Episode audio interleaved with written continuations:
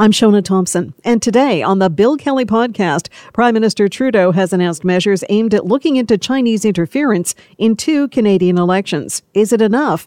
And why is there no public inquiry? We find out more from Daniel Béland, director of the McGill Institute for the Study of Canada.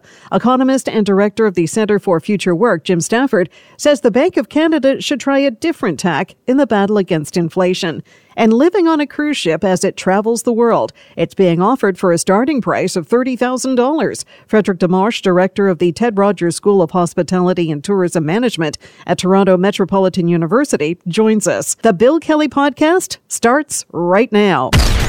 Today on The Bill Kelly Show on 900 CHML. Prime Minister Justin Trudeau has announced some new steps that his government will take to combat foreign interference in our elections. I've tasked Minister Mendicino to launch later this week a consultation to guide how we will set up a new foreign influence transparency registry in Canada.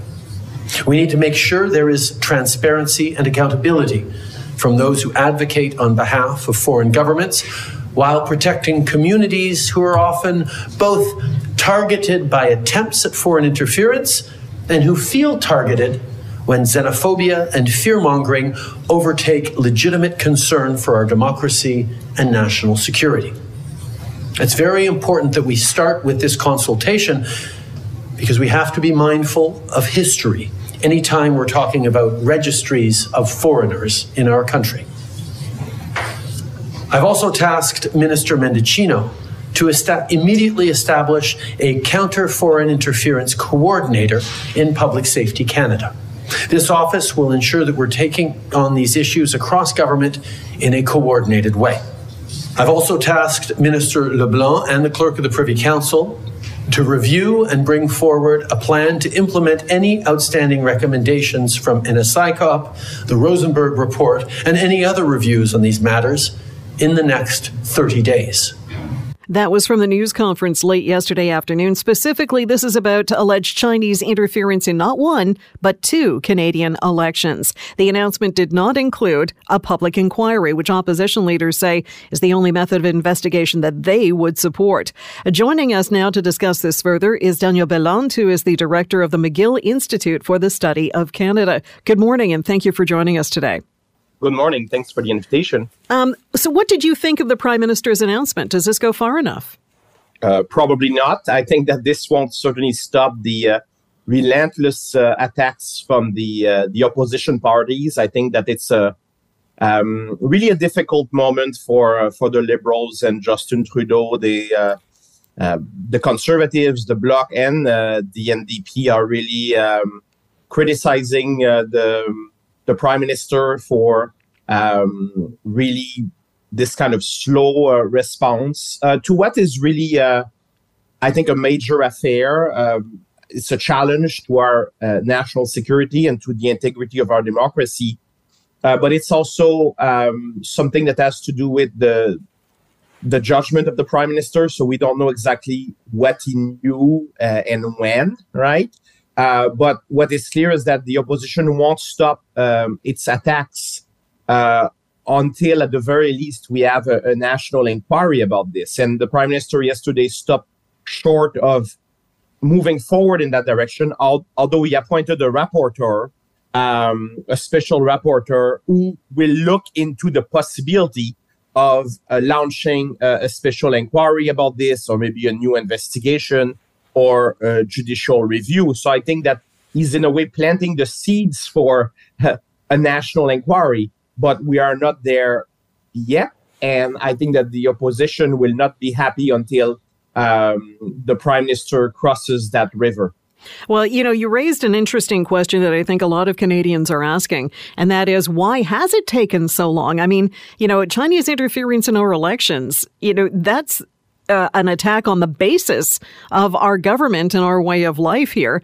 Um, but I'm also wondering um, if, you know, planting the seed of maybe there being a public inquiry down the road, if, you know, the, the idea is not to just kick this down the road as far as they can without really getting into uh, the weeds on a lot of this.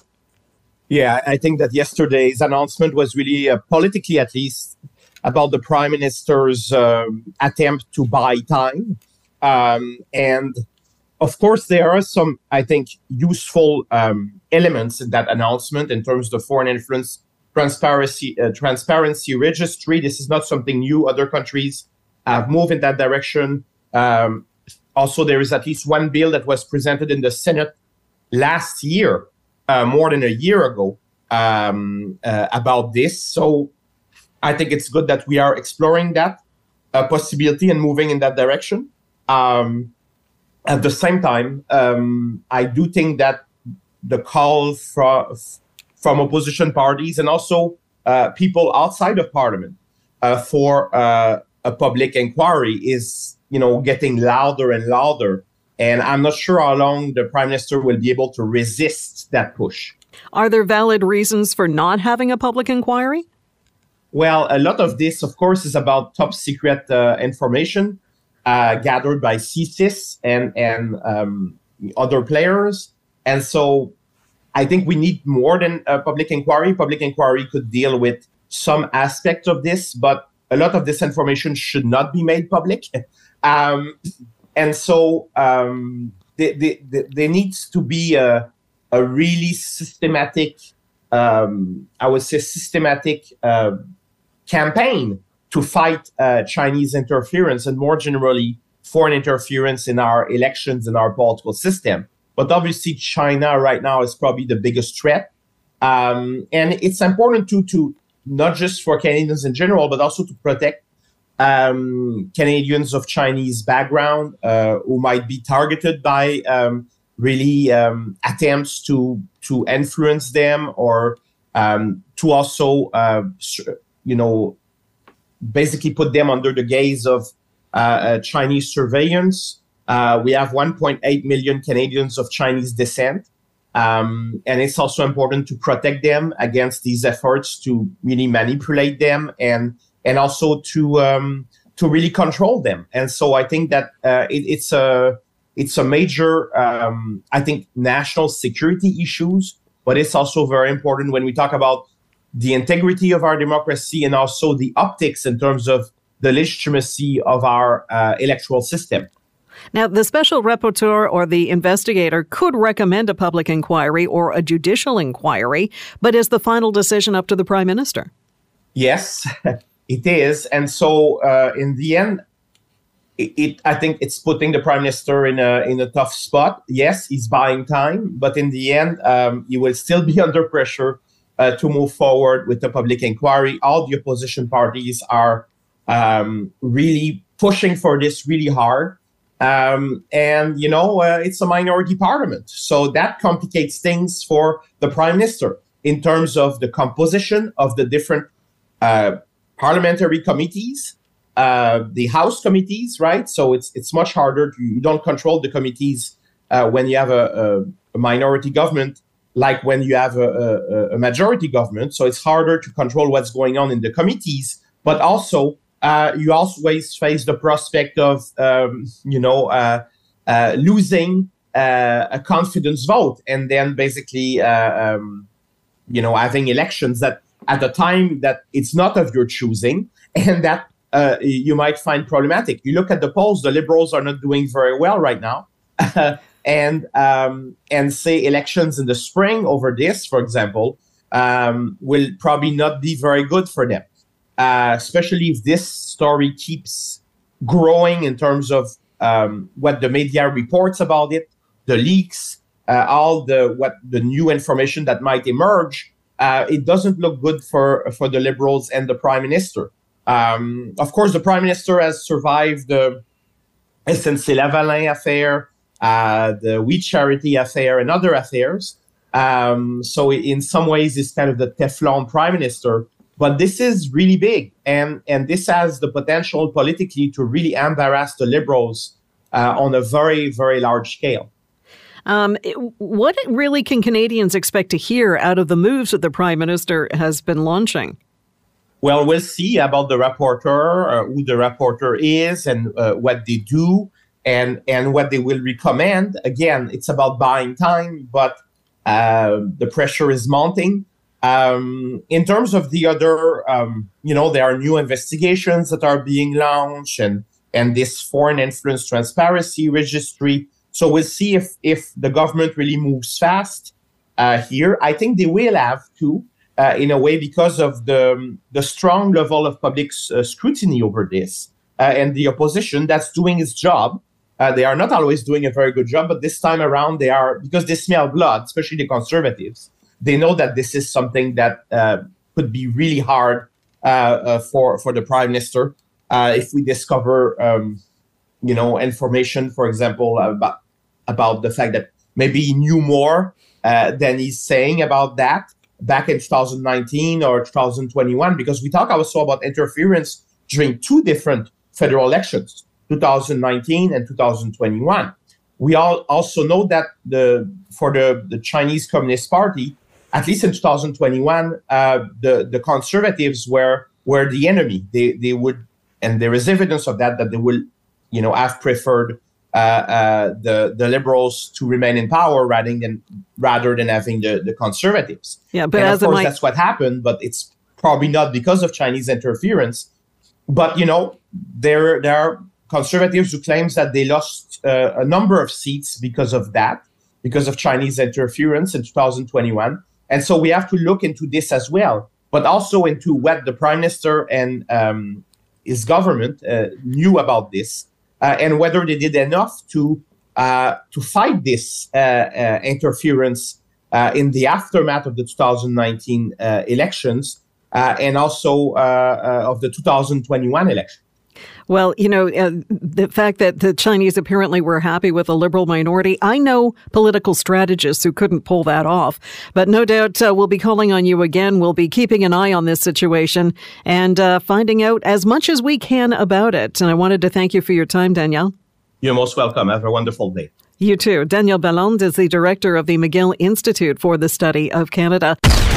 You're listening to the Bill Kelly Show podcast on 900 CHML. The Bank of Canada is scheduled to give its latest decision on interest rates tomorrow. Most analysts are expecting the central bank will be holding the line this time at 4.25% due to conflicting economic signals. But economist and director of the Center for Future Work, Jim Stanford, has a different idea about what should happen in this country to fight inflation. And he joins the Bill Kelly Show now. Good morning. Good morning. How are you? I'm very good, thanks. I, uh, you're joining us from uh, from the BC Vancouver. area, and so I appreciate you getting up very early to do this. Uh, my pleasure. Okay, so what are you suggesting that the Bank of Canada do instead of uh, fiddling around with interest rates? Well, I do hope that they hold the line uh, tomorrow with their latest decision. They they have increased interest rates uh, eight times since last March, and uh, for anyone who has a mortgage or a car loan or a credit card uh, balance, uh, it's been painful. Wow, the the rates have come up, and uh, Canadian households are now giving tens of billions of dollars, uh, literally, in additional interest payments to the banks. Uh, instead of using them to help uh, buy their groceries, which you know you need every penny for that these days. Um, tomorrow, the, the bank will be holding the line on interest rates, uh, it seems, and with good reason. There's lots of signs out there that Canada's economy is now shrinking, uh, not growing. The latest GDP numbers show the a contraction in the economy, and uh, it hasn't really affected inflation very much yet. Uh, but it is certainly adding another layer of uh, uncertainty to Canadian households. So, what are you suggesting the Bank of Canada do instead? Well, I think that we've been too reliant on this one great big hammer uh, called interest rates in the economic uh, toolbox. And if the only thing you have is a hammer, then everything starts to look like a nail. Uh, that's the old adage. And uh, when inflation kind of first started rising uh, a year and a half ago or so, um, the Bank of Canada quickly turned to uh, interest rates as the kind of one and only solution. But oh, this particular inflation that we're experiencing in the wake of the COVID pandemic uh, really uh, is different than inflation that we used to have, say, in the 1970s or the 1980s. This is where the classic recipe that if you have inflation, well, it's probably because wages are growing too fast. You have what they call a wage price spiral. Therefore, uh, all you have to do is cool off the labor market, throw you know a couple hundred thousand people out of work, and and that will solve the inflation problem. But uh, this time around, it was a very different story. Uh, we had all the supply chain disruptions from the pandemic. We had shortages of lots of key commodities like building products, semiconductors, new cars, all of them in short supply. Then we had the war in Ukraine and, a, and an energy price shock that made things worse. None of that had anything to do with the labor market and people working and earning wages. In fact, wages have been growing much slower than prices throughout the whole thing. So uh, I think what we needed instead was a, maybe a, a more nuanced and multidimensional approach to inflation. Uh, don't just uh, assume that uh, cooling off the domestic economy is going to solve all those international problems. Well, you've written a piece that appeared in the weekend uh, Toronto Star, and it was called The Bank of Canada Has It Wrong. We need to make more goods to fight inflation, and you don't do that by slowing business down. So, how is the Bank of Canada supposed to make that happen? Well, uh, they can at least not make things worse by deliberately trying to contract the economy. Uh, I was kind of riffing there in that column off of a, an old slogan. You might have heard it. Uh, you might have heard somebody pontificate on this. The the old idea that inflation is a problem of too much money chasing too few goods. Uh, this is kind of a, a little uh, cliche that is often uh, taught in economics classes. Uh, too much money chasing too few goods. The problem is it doesn't tell you where the problem came from. Did it come from too much money or did it come from too few goods? And uh, right now, by trying to raise interest rates, uh, contract new borrowing, and slow down people's wage growth, the Bank of Canada is trying to basically contract the amount of money that we have. And in fact, the money supply in Canada is decreasing. So that means that people will have less money to, to buy the necessities with. If the problem was caused by too few goods rather than too much money, then uh, contracting uh, the overall um, uh, spending power of people through high interest rates will just kind of lock in that. Uh, I presented data to show that we're still well below where we should be in terms of total economic output in Canada, uh, given the pre-COVID uh, trend. Uh, we haven't caught back up to where the economy would be without COVID. We still got, in essence, damage to repair, and um, because of their, you know, very one-sided approach to using high interest rates to slow down uh, Jim, we're getting a bit of uh, fade in and out. Uh, okay. If you're if you're moving around a bit, try to stay close to your microphone. Oh, okay. I, my apologies. My apologies. I don't want to miss uh, anything that you're saying. Um, anyways, uh, by by trying to suppress uh, spending power at this moment, we're kind of locking in uh, this condition of underperformance uh, after the pandemic. Um, we are speaking with Jim Stanford, who is uh, a uh, an economist and director of the Center for Future Work, and we're talking about the Bank of Canada and maybe doing something a little bit different in terms of either hiking or holding uh, the uh, central bank rate, which is due to be uh, set or at least to hold the line tomorrow.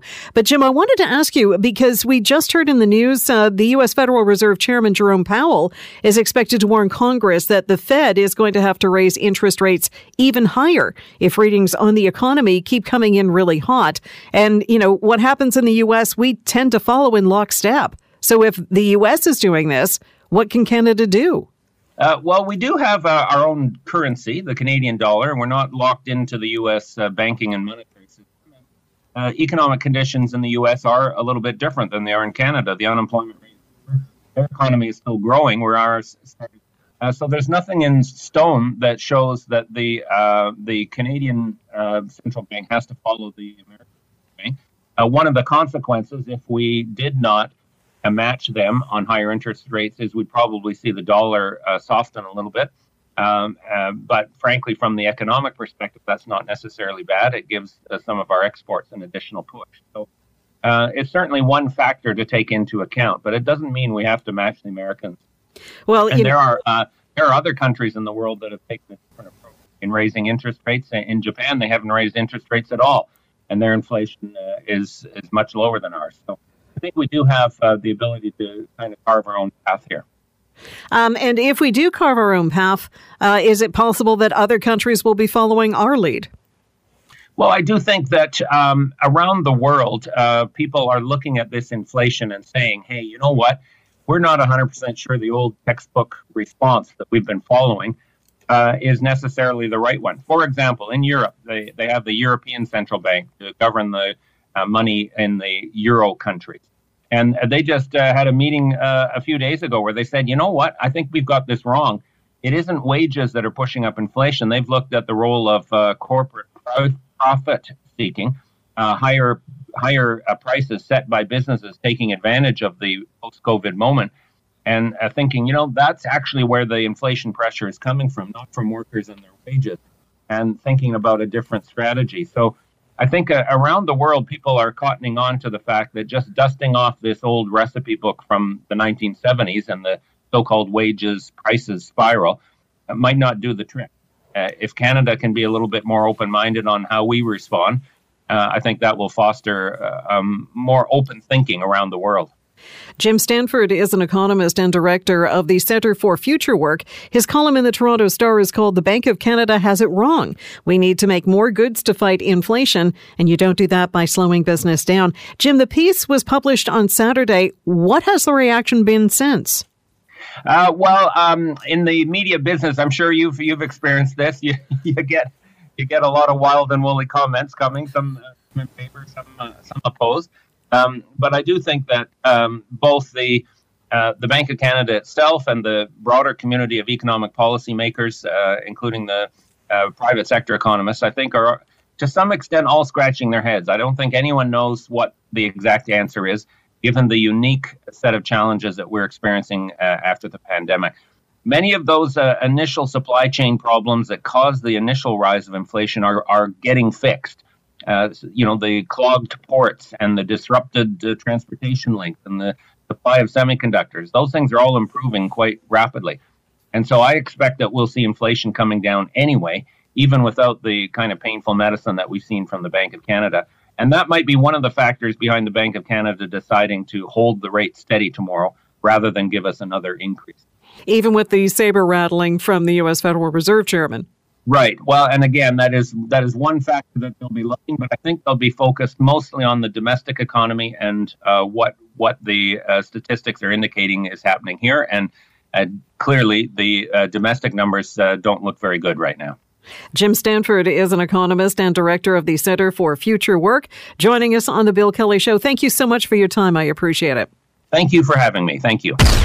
You're listening to the Bill Kelly Show podcast on 900 CHML.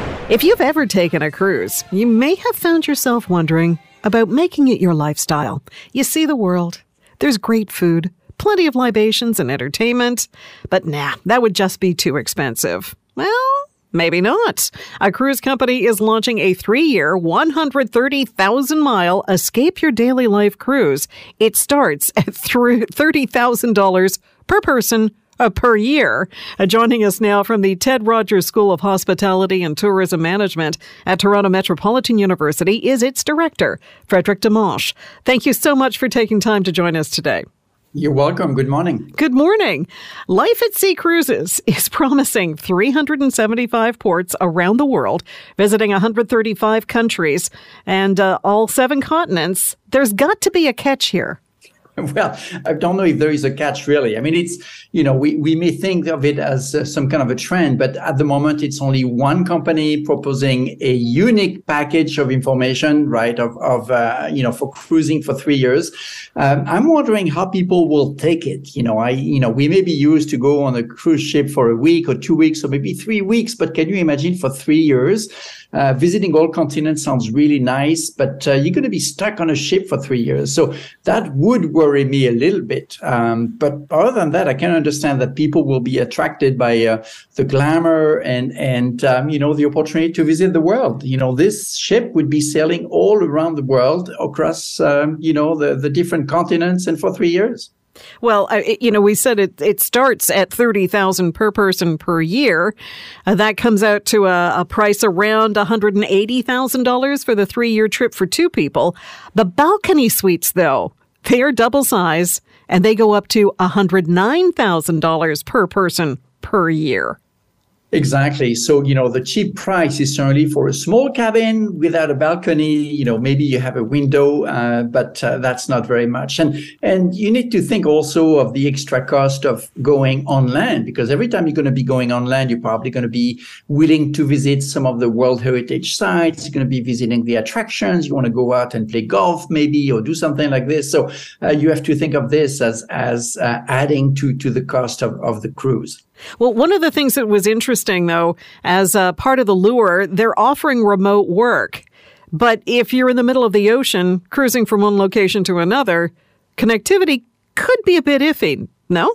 It could be a bit iffy, but that's what they promise. You know, they promise a, a, stable internet connection. So you should have Wi-Fi. You should be able to work. But I'm wondering what kind of company will allow you to let you go for one year, two years, or even three years, you know, without ever going to the office. So I guess it's possible, but uh, I think this will be mostly attracting to uh, people in the later stage of life, people who are retired, people who have time, and um, you know people who don't have uh, any uh, uh, constraint you know with respect to to family or to work uh, Frederic Dimanche is joining us. He's director of the Ted Rogers School of Hospitality and Tourism Management at Toronto Metropolitan University. We're talking about a three year cruise around the world.